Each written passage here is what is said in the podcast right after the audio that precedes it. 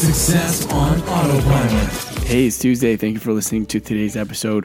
Uh, just a few days ago, actually, uh, Nick, uh, one of the members in the community, actually mentioned that uh, are we able to actually send an SMS to your ManyChat number and to be able to trigger a keyword uh, if you're an unknown um, subscriber, meaning that the person have never subscribed to your messenger bot, but they just just message your uh, let's say um, ManyChat phone number.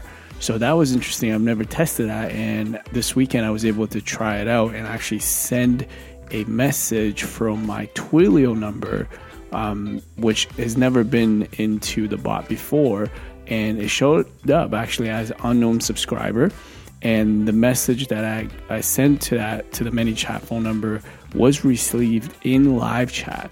So, and then I set up a keyword that the message actually contained, um, and then it fired off a flow, right? That um, had those keywords as a trigger. So hopefully that was clear. But basically, you're able to um, if someone ever texts your ManyChat phone number with specific keywords that you set up as uh, triggers for a flow, this would totally work. So, which is really interesting how um, now you can put that into your marketing campaign. So, let me know what you think. Have you ever used this and uh, post in the Facebook community? Would love to start that conversation with you. So, thank you for listening, and I will speak to you tomorrow. AboutEmployee.com slash briefing.